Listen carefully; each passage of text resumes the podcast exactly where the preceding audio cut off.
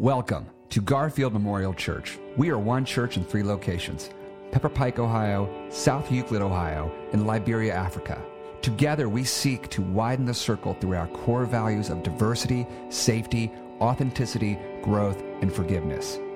To learn more about Garfield Memorial Church, visit our website at garfieldchurch.org.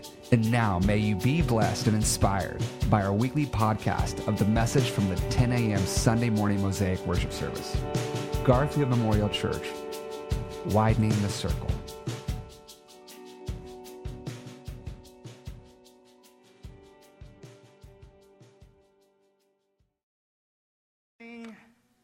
Welcome to Garfield Memorial Church. You know, whether you are online or you're joining us in person this morning, I'm telling you, you make this a better place. It would not be Garfield without you here. Really, it's a wonderful, like, this is our mosaic service, but I, I talk about this sometimes. This is like a mosaic of faith, where each of us, with our uniquenesses, our differences, in the way that God designed us, and we come together and we worship as one. You don't see that anywhere else in the world. And so, really, it's such an honor, such a privilege. It's such a joy to be able to do this and be a part of this with each and every one of you. Um, this morning, i have been invited to, to preach and continue our series, Easter on the Margins. My name is Caleb, and along with my wife, Leilani, I have the wonderful privilege of serving as connection pastor uh, here at Garfield. Um, you might remember, some of you, I was invited to preach last summer, and at that time, I came in as a guest. And my wife and I and our family, we have three little ones, and actually a little one on the way. And um, so we're going to be a family of six soon. But we started coming last March. Somebody told us they heard about my wife and I's heart and our passion for the church and for people and what our values were around that. And they said, You need to go to Garfield. And it has been a prayer come true. I kind of shared with you all about how we moved to Cleveland January 2020. We got our house and we moved here to start a church. And we did not know what was going to happen with the pandemic and how that uprooted and changed not only our lives, but our society and everything that was normal to us. And I think a lot of you had plans sidetracked just like we did. And so it was so, it's been so refreshing, so fulfilling, so uh, joyful to be a part of Garfield with all of you. And uh, as I said, we're going to continue our message, uh, our series for Lent, Easter on the margins. And as Pastor Chip said, we're looking at the story and the life of Jesus as Luke gives us an account of how he lived and the ministry that he did and where he went out of his way, is how I'd like to put it. He went way out of his way to make sure that he connected with people who were on the margins and included them. And we see that repeatedly over and over and over again in the Gospels and particularly in Luke.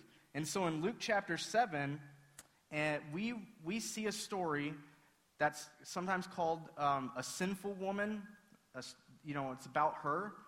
But we also have a story in Luke that's about the prodigal son. So we see one instance where Jesus is interacting with a person, a real person, even though we don't know their name. We don't know her name. We don't know her identity. We don't know anything really about her. We just know that the Pharisee thought of her as sinful. So we see Jesus interact with her, and then we see a story in, in Luke 15 where Jesus is giving an example. He's telling a parable about a prodigal son. And so both of these give us some insight and some perspective into the way that Jesus views people, into the way he behaves and treats them, into his attitude towards them, and how he wants us to follow along with him in that. Um, as I was kind of preparing for this message, to kind of give you a, a, little bit of information about me, when I was about 17 or 18, I began learning like graphic design and doing that. And so for several years, I've done it freelance. A couple of times, I've done it more, um, more full time. But there's something in graphic design called negative space. It's actually just the empty space that has nothing in it. And sometimes we see really neat things like the FedEx logo has an arrow in it. If you've never noticed that before, you'll never be able to unsee it. That's negative space. It's using the area that has nothing in it to convey a message. And so in graphic design, we have that, but in book design, we have margins. And that also is negative space. It's room that's intended to be there by the designer to make it easier to read and understand the content of the book. And I think oftentimes, some of us just kind of scribble on it. We might just ignore it or pay no attention to it. It may not even be visible to us. But a few years ago, I got a book where the margins were cut wrong. And I have to tell you, I never realized how hard it is to read when the margins are wrong. Okay, when they're not cut the right way and they're not shaped a certain way, it made it really difficult for me to read that book. It was, one of, it was not a hard book to read content wise, but you don't realize how much your eyes and your brain rely on that negative space to understand what's in front of you and to make sense of it. And so, in the same way, I want us to kind of orient our thought process around the margins. They're there by design. The people we see marginalized, who are oppressed, who are hurt, who are sidelined, who are rejected, who are harmed, who are victimized, those people are there by design, by our Creator. But they're not meant to just be invisible and to be used and to be discarded and forgotten about. No, they're a part of the narrative. And without them there, we will not understand God's plan and his mission and his story of humanity and what, how he's reconciling us.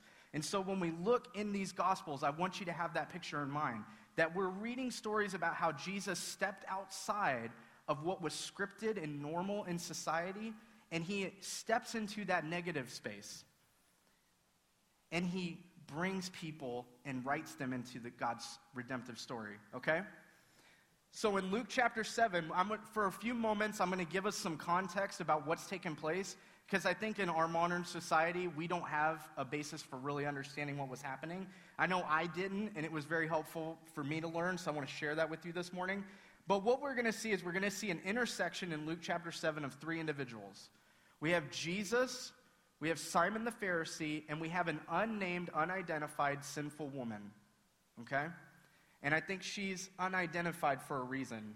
It's going to help us to understand. But what we know about this encounter from uh, Pastor Chip reading these verses for us is we know that the Pharisee invited Jesus to have a meal at his home. So, first off, Jesus was invited to this meal. And the second thing you need to know is the woman was not invited, okay? have any of you ever had a meal at your home where somebody who was a complete stranger just walked in and just joined you? And anybody actually have that happen? I mean, I'm looking for a real hand out there. Like, put it up really high if you've ever had that happen. One time? One time? That's a, okay. I got to hear the story afterwards. All right because I have never experienced that. And I think that's very, um, very unusual for us in our day and age um, for that to happen. But what is also going on here is we see that it reveals the thought process of the Pharisee that he thinks of her as a sinner. And some have even speculated when they kind of research this and they're trying to understand what was going on at the times, they've speculated that she was a prostitute. But I really want to make it clear that the, that the words that are presented here in the original language and in the context don't say that. So if we want to think of her as a prostitute, fine, but most likely it was just the fact that he was a Pharisee, which was reserved just for men, and so automatically, because she's a woman, she's not as good as him, okay? So it could be as little as that or as extreme as being one of the worst sinners possible. So she can represent either one of those for us today. But he thinks of her as a sinner, um, and then we see in this instance that what she is doing is she is visibly creating a scene where she is being noticed, okay? She's crying on Jesus' feet. And for those of you that think that sounds weird because we sit in regular chairs and our feet are in front of us, so that would be very awkward if we were pulled up to a table, they were kind of reclining on their side and would have had their feet behind them um, in this setting. So she's crying on his feet She's wiping them with her hair. She's kissing his feet and pouring ointment on them. This is a very distracting scene that she's creating in this moment. And then we learn that the Pharisee is very put off by this situation. Not only does he have a low view of her, but he begins to lower his view of Jesus because we see that he thinks to himself that if this man was a prophet, he wouldn't allow this to happen. And he wouldn't let a woman like this touch him. And he wouldn't let this encounter take place. He would correct it. Okay, this is his thought process. So, just kind of setting the tone here, and just to give an even more understanding of like the situation that's happening, because as I said, we, we don't have just strangers walk into our homes. But in that time, it was customary for religious leaders like a Pharisee to invite a visiting prophet or teacher into their home to have a meal, to have a conversation with them. And this was something that was done in a way where it was open to people from the public to come in. And they were intended to just kind of stay on the margins of the room, to kind of listen, to observe, to learn from these religious leaders in that setting. So, what she is doing by coming into this kind of private meal setting that she's, she's permitted to come into, not invited, but permitted, but she's expected to stay invisible, okay? She's not intended to be seen, to be noticed, to be featured at all. But she, in, in her actions, becomes visible and becomes present. Um, and what we know is that any other prophet in this situation who was visiting would have corrected her, told her to stop what she was doing, maybe even to leave. Now, let's go over to Luke 15, and we see a similar situation happening. We didn't read verses 1 and 2, but I want to give you context about this.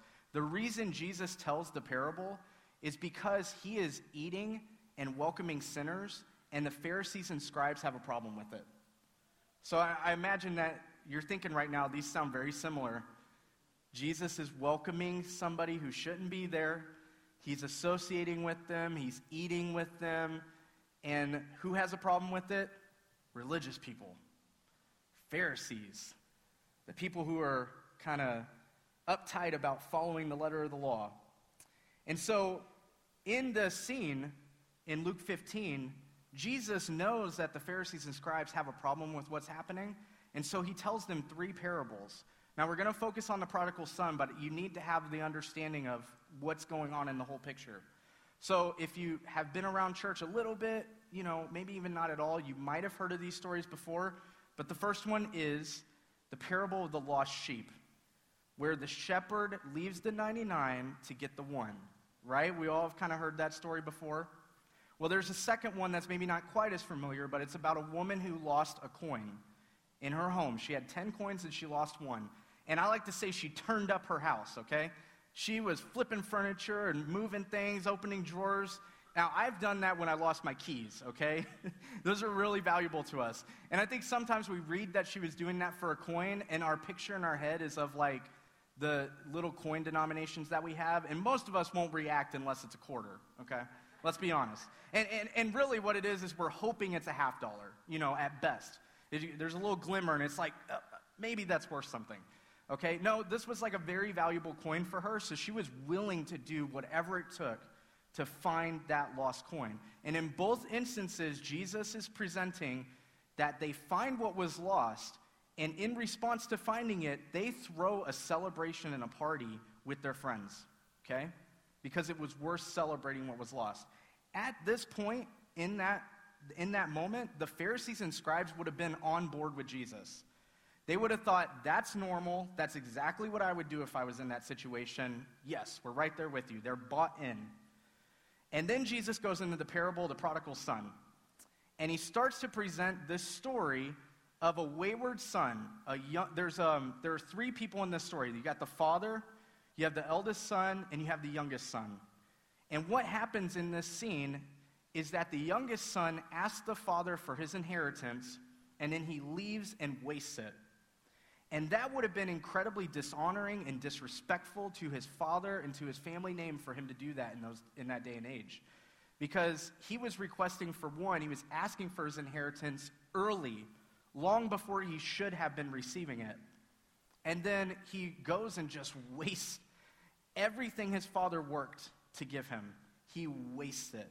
He wasted on prostitutes. He wasted on frivolous living. He's living a life and enjoying every moment of it until he loses everything and hits rock bottom.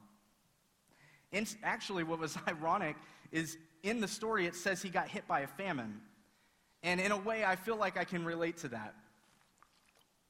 maybe some of us can relate to that because COVID was kind of like a famine that came out of nowhere and surprised all of us, kind of put us off, off pace. But this young man did not prepare for moments like these. He just spent and wasted everything he had. And that's what it means to be a prodigal, is to be wasteful or to be foolish with what you have. And so that's the picture we have. And then Jesus follows it up by showing us that this young man has a revelation, a realization that if I were to go back home to my father, I would be better off than where I'm at right now. Even if I just go back and I'm a servant in his house and he treats me like I'm not a son anymore, I would still be better off than where I'm at right now. So he returns home, and this is the moment when I think the Pharisees, this is kind of what I'm speculating, I think this is the moment where the Pharisees kind of were like, I don't know what you're talking about here, Jesus. Because in this picture, he shows us that the father didn't just wait at the house until the son came in. No, he saw him from far away, ran to him, embraced him, welcomed him back. He didn't care one bit about where he had been and what he had done. He was just so overwhelmed with joy that his son had come home, that he wasn't dead, that he wasn't lost anymore. And he threw a huge party to celebrate his son's return. Now, this is the moment, like I said, where I think the Pharisees were like, yeah, no, that's not what I would do. If that was my son, I would wait inside the house. He would come in and he would beg for my forgiveness. He would have to work to earn a place in this house after the way he disrespected and was dishonorable towards me and everything that I had done for him. That would have been the Pharisees' mindset about this story. So we can already see there's a contrasting difference between the way that we perceive the value of things, whether that would be money, whether that would be animals like the sheep, or whether that would be people.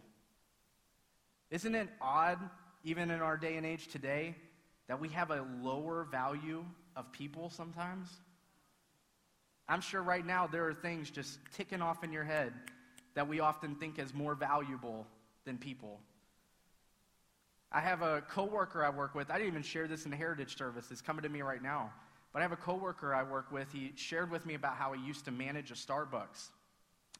And a woman was so upset about the coffee that they had made and how it was wrong. It was just black coffee. And he, he was so apologetic, wanted to help and make a new one for her. But she was so upset, she said, I don't have time, and threw the coffee on him. That's our culture today. We don't have time for people, and neither did the Pharisees. So, what we see in this setting is that the son was violating what was customary and what was normal in his time for a family, for a son to behave towards his father. But what we see in these two stories of how Jesus interacted with the sinful woman and a parable that he shares about the son is that Jesus responds to people in a certain way, that he is willing to violate social taboos to reach out to those marginalized, not only racially, economically, and religiously, but also morally.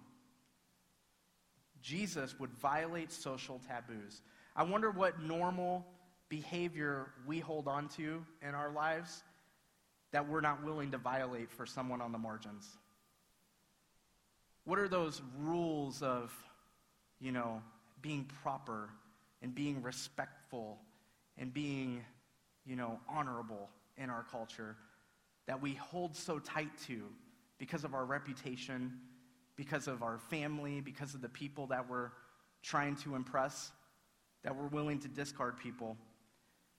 I'm actually kind of reminded in this moment, I'm reminded of the early church that there was a situation where Peter was eating with Gentile Christians, but when his friends from Jerusalem, who were Israelite Christians, came in, he removed himself from the Gentile Christians and only ate and associated with the Jewish ones.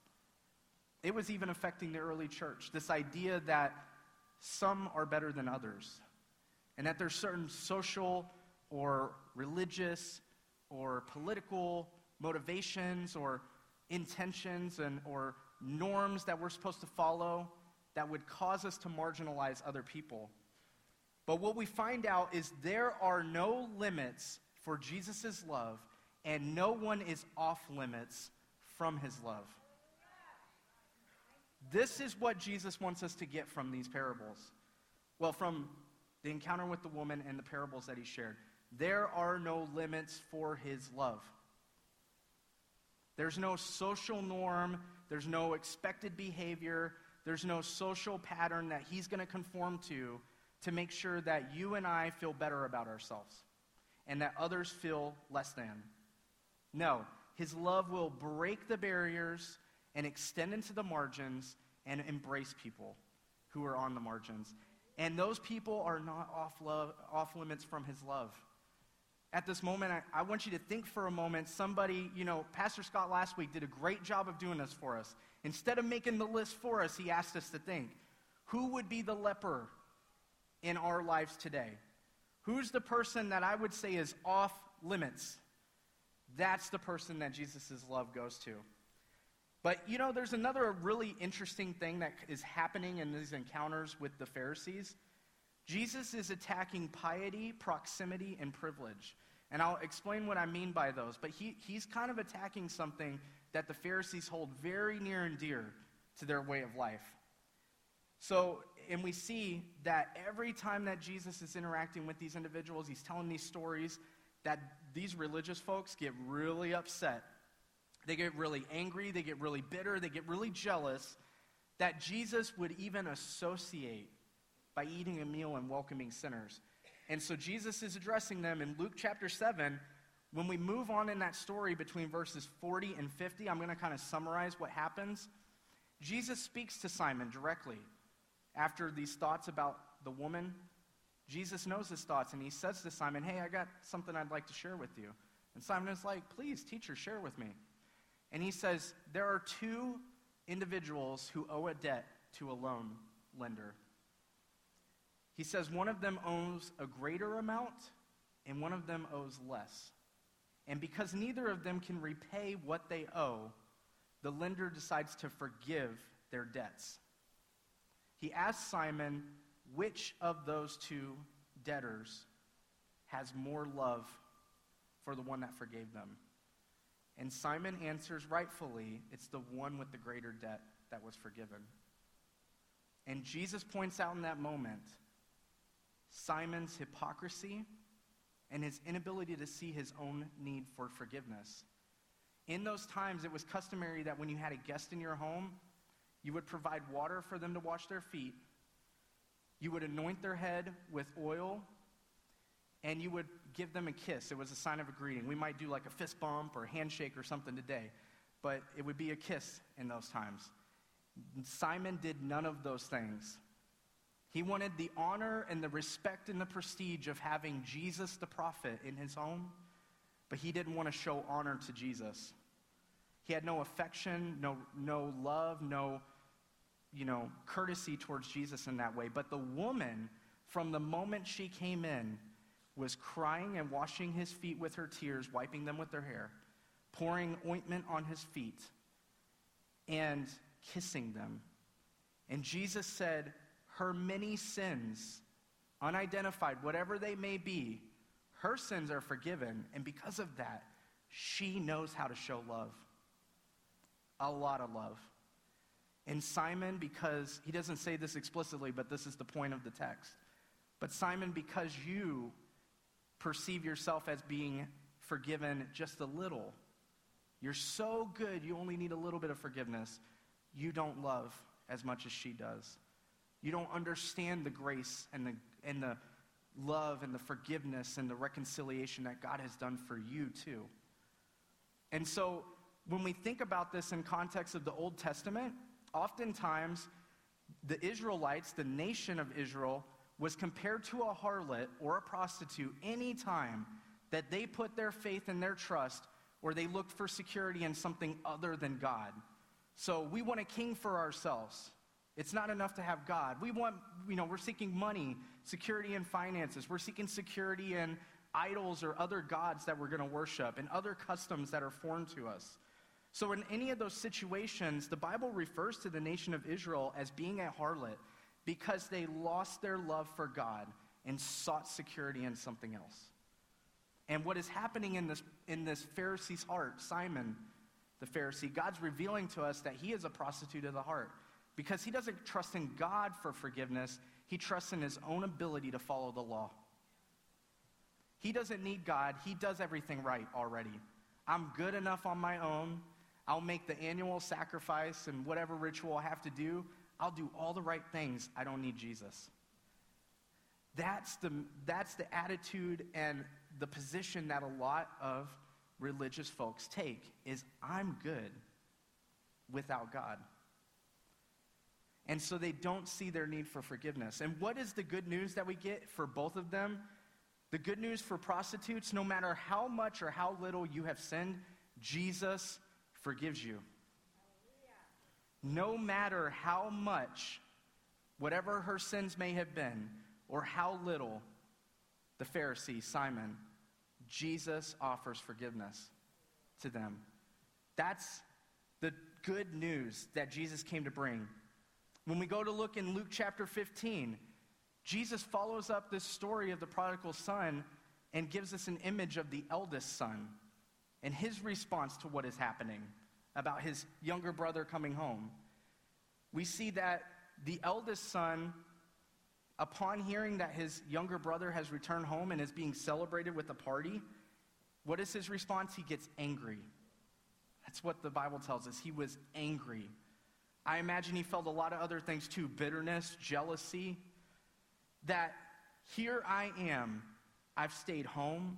I've been faithful to my father. I've done all the right things. And then this son of yours comes back after living like a prodigal and you celebrate him. That was the attitude of the eldest son. And in presenting this to us and to the Pharisees and the scribes at that time, Jesus was exposing their religious attitude towards those who were marginalized. That they had a position of thinking that because I have proximity to God and to being holy, to the law, that I am somehow closer to God. But in the story, he reveals that even though the eldest son never left home, he also never truly knew his father's heart. How detrimental would that be for you and I that if we stayed so close to God and we did all the right things and we attended church every week and we sang all the right songs and we said all the right prayers, yet we never truly knew the heart of God and never extended that to those on the margins? What a missed opportunity that would be. And so Jesus is revealing to us that it's not enough just to have good works. No, you need to come and present yourself the same way that the sinful woman did, the same way that the prodigal son did, with humility towards God that I don't deserve, but thank you for what you offer to me. Because even though we may have outward works down, we may find ourselves on the outside of God's grace. We could be doing all the right outward works and still be on the outside of God's grace. And he shows us that just like this eldest son, the Pharisees looked and appeared like they were close to God, but truly they were far from Him.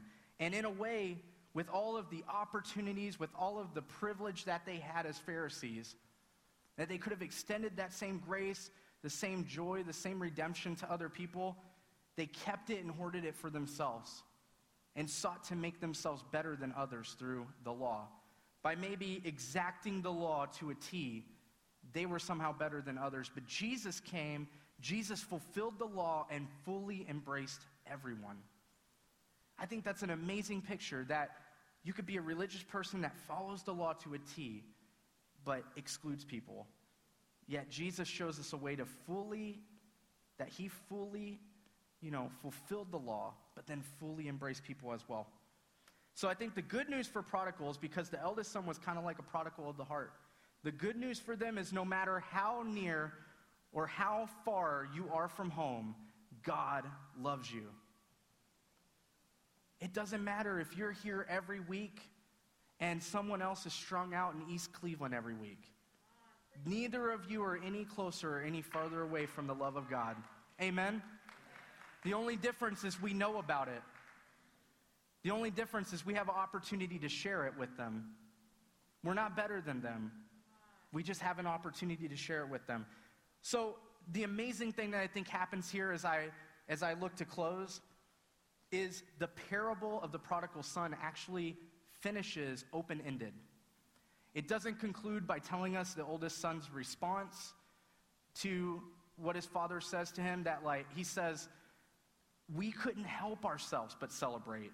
That, yes, you've been with me always, and everything I have is yours. But your son, I, my, uh, your younger brother, my son, I thought he was dead. I thought he was lost forever. But because he's home, that's worth celebrating. That's the perspective that Jesus wants us to have. So it ends in an open-ended way where we have an opportunity to decide who are we going to imitate? Are we going to be like the religious leaders, the Pharisees, the scribes, those who believe that because we have we are pious and we do everything right, that we're closer to God, that because we have proximity to God and His church, that we're somehow closer to God or better than others?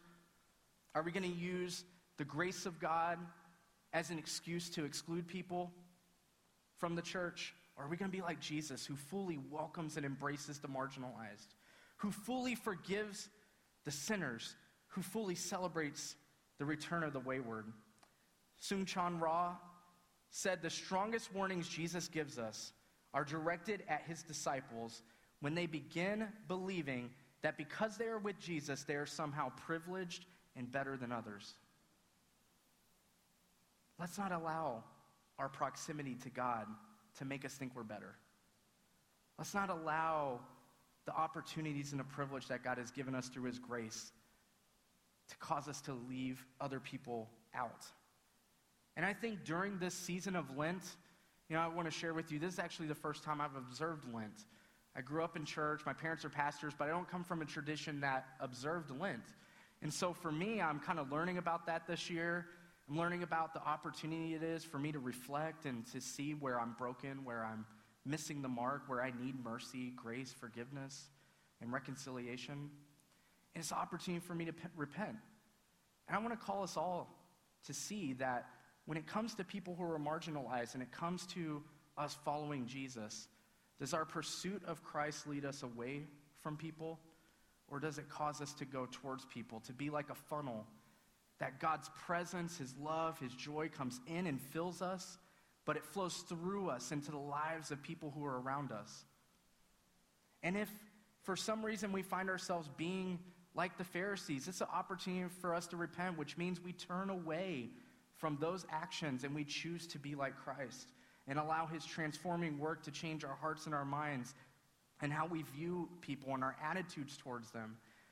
And I'm reminded when I think about the eldest son that, that the Bible in Romans 8:29 actually says that we are being conformed to the image of Christ and that he would be the firstborn of a new family for God.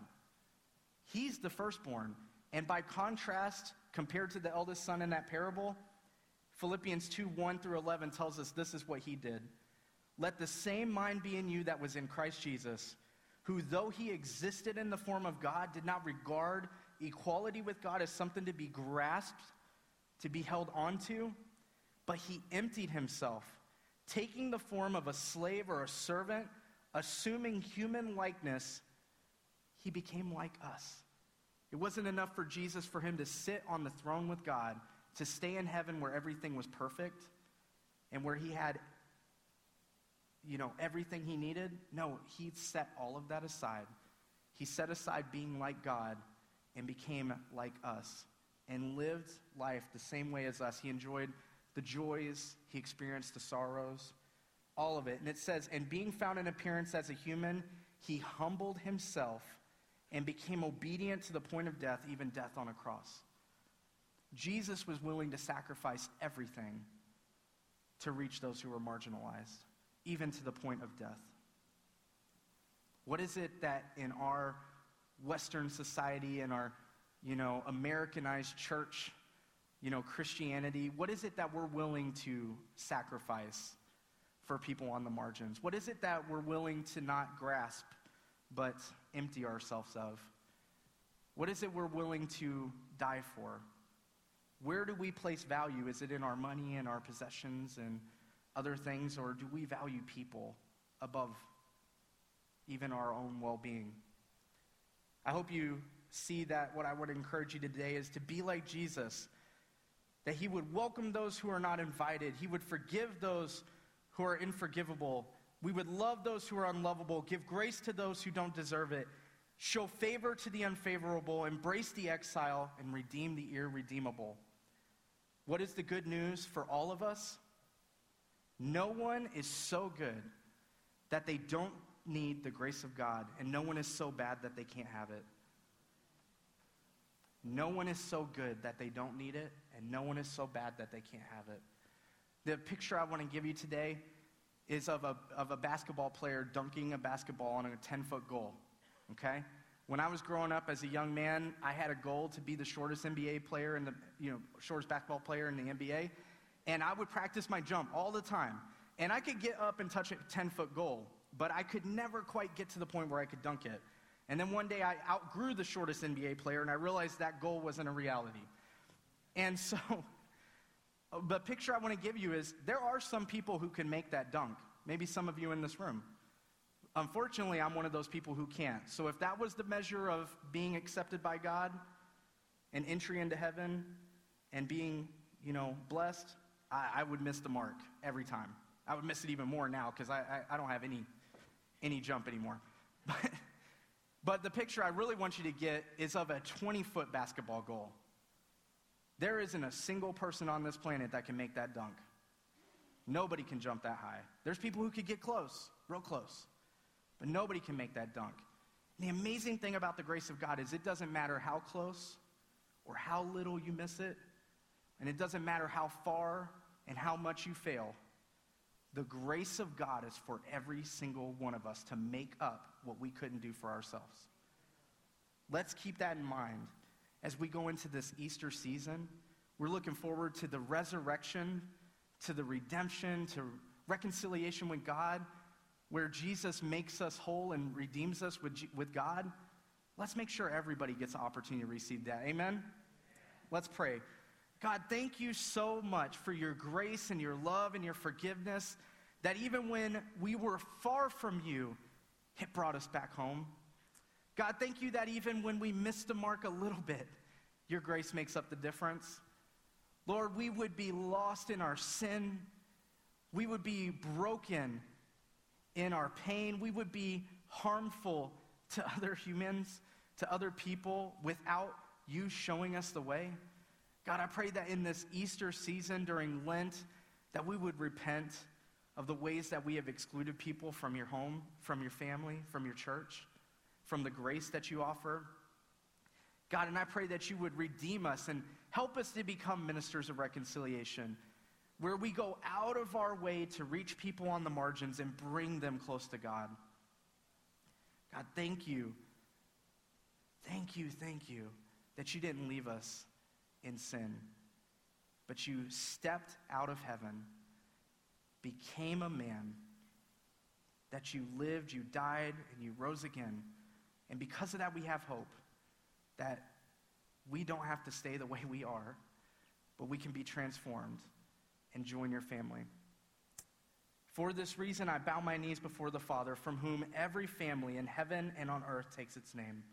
I pray that according to the riches of his glory, he may grant that you may be strengthened in your inner being with power through his Spirit, and that Christ may dwell in your hearts through faith as you are being rooted and grounded in love.